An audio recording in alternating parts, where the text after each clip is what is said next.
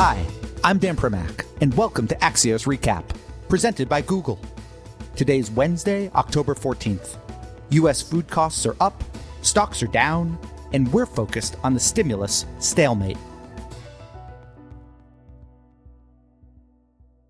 Earlier today, House Speaker Nancy Pelosi and Treasury Secretary Steve Mnuchin met via phone for about an hour on the forever stalled stimulus package.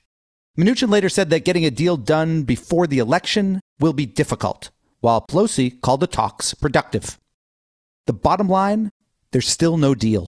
Six months after most American taxpayers got those stimulus checks, which they then spent on everything from rent to groceries. Two months after expanded unemployment benefits expired, or since businesses could apply for forgivable loans. Oh, and again, just three weeks before the election. So we wanted to go deeper on where things really stand and why DC can't do what seems so obviously required for our economy with House Majority Leader Steny Hoyer. That conversation in 15 seconds. We're joined now by House Majority Leader Steny Hoyer. So, Congressman, are we closer to a deal today than we were, say, two or three weeks ago, or are we basically at the same stalemate? Well, I think we're closer to the extent that I think Secretary Mnuchin wants to get to a deal. I think Speaker Pelosi wants to get to a deal.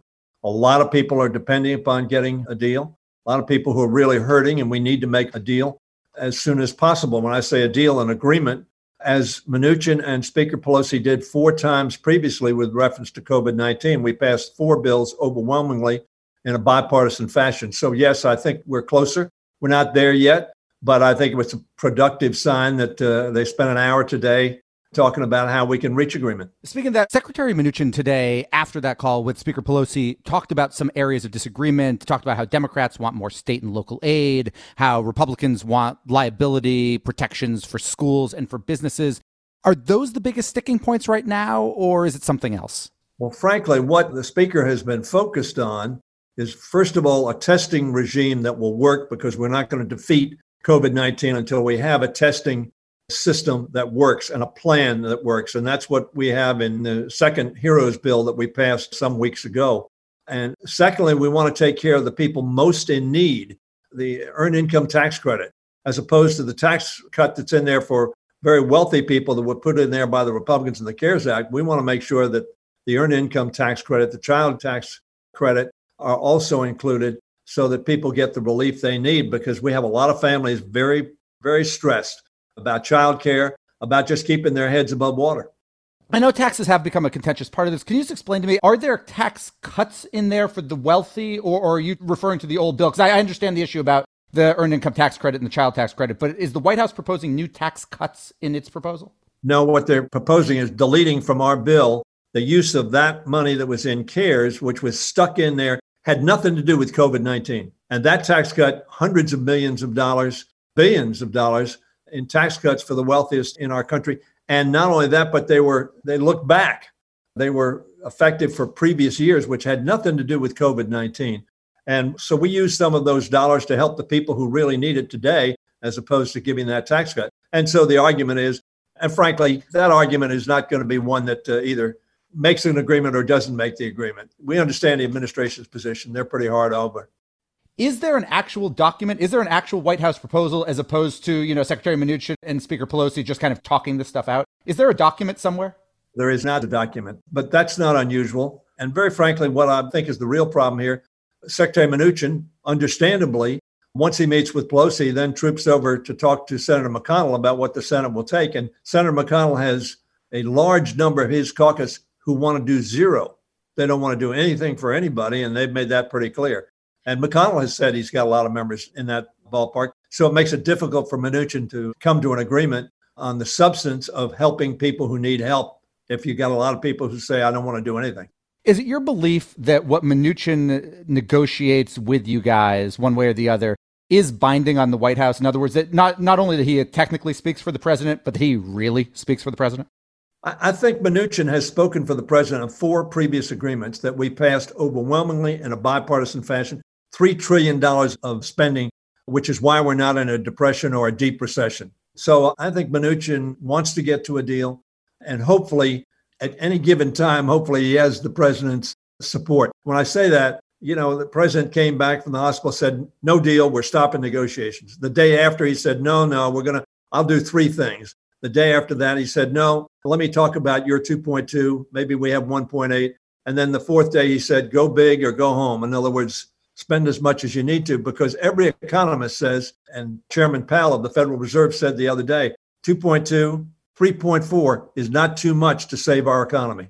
He did. And yeah, he said you can't overdo it the middle part of the president's tweets on those the you know i would sign a standalone ppp i would sign a standalone checks for individual taxpayers i would sign a standalone airline bill if you have agreement on that and mcconnell has suggested he would sign off on those as well why not get those done today save 30,000 airline jobs get money in people's pockets stimulate the economy and certainly help small businesses through a new ppp because powell's point is if you just do it partially, then you're going to have one struggling segment of the economy. For instance, childcare. Those don't deal with childcare restaurants doesn't deal with restaurants does deal with airlines but not with restaurants small restaurants are devastated by this. But right now isn't everyone being devastated? I mean it, it, it is bad when some get left behind but isn't it better to save some off a sinking ship than let them all drown? We don't have to let all drown. We can save the ship. That's our point. Why throw you know one baby over and save another baby? Of course they're not talking about babies because we're talking about childcare and they're not. But the fact of the matter is your analogy of saving half the ship, we have the opportunity and the responsibility to save all the ship and save the economy and have a plan in place that is an effective plan to defeat COVID 19 by having a testing plan, which every expert, every health expert says is absolutely essential. Can I ask about that? The one thing that House Democrats did, and you guys actually came back from recess to do this, was, was to vote for the bill for the supplemental funding for the U.S. Postal Service. Why do a standalone bill for the Postal Service, but not, say, a standalone PPP or standalone airline bill? Well, the reason we did it for a post office is because they were devastating the post office. And coming back and passing that bill stopped DeJoy from doing what he intended to do. In my opinion, at the president's, if not direct direction, but DeJoy said that's what he wants. He doesn't want the Postal Service to be able to deliver mail ballots because he believes, I think correctly, he's going to lose the overwhelming majority of, of mail ballots. So it was necessary to staunch that destruction of the Postal Service, which is critical to the American people. And we did that. And we were still in negotiations on this. And it's a damn shame for the American people. This has taken so long. We went down 35% in the dollars, as you know, from 3.4 to 2.2. And frankly, we're prepared to go down further. How low? Well, I think they mentioned 1.8. I think we could work a deal at 1.8. But what we don't want to do is leave the baby behind and save the airlines. I'm for saving the airlines. It's not controversial. Why the president is holding kids and families hostage to do the airlines, I'm for the airlines. They need help. It's a relatively small sum of money in the overall. It's about $20 billion. And we ought to pass that. But uh, we ought not to leave people behind in the process. And hopefully, in the next few days, we can get to an agreement that Mnuchin and Pelosi will agree to and that the president will say is a deal he can take. And if he does, then I think the Republicans in the Senate, at least some of them, will go along and will have enough votes to pass it. If Joe Biden wins in a couple weeks and you end up with a lame duck session, if there has not been a stimulus passed by then, is it easier or harder with a president elect Biden, but a President Trump in the current Congress? I wish I knew the answer to that because I don't know what frame of mind the President of the United States between November 4th, I think he's going to lose, and January 20th is going to be. Is he going to be vengeful? Is he going to say, Pax on all your house? Or is he going to cooperate and be positive? I hope we get an agreement done and passed before then. As you know, the members are on 24 hour notice. I've told them I will call you back within 24 hours of us having an agreement you can vote on. And I hope that that's sooner rather than later. And I hope it's before the election. But if it's not before the election, I hope we do it soon thereafter. Majority Leader Hoyer, thank you so much for joining us. You bet. Welcome back. What we're reading today is a new analysis of Joe Biden's tax proposals, put together by AEI, a normally right leaning think tank. It finds that Biden's plan, if implemented in full, would increase federal revenue by $2.8 trillion over the next decade, primarily through increased business taxes, while its immediate impact on individuals would be higher taxes for the top 5% of households and lower taxes for the bottom 95%. So government revenue goes up, but what about overall economic growth? We asked that of the report's lead author, Kyle Pomerleau, and also asked if and when a similar analysis is coming of President Trump's tax plan.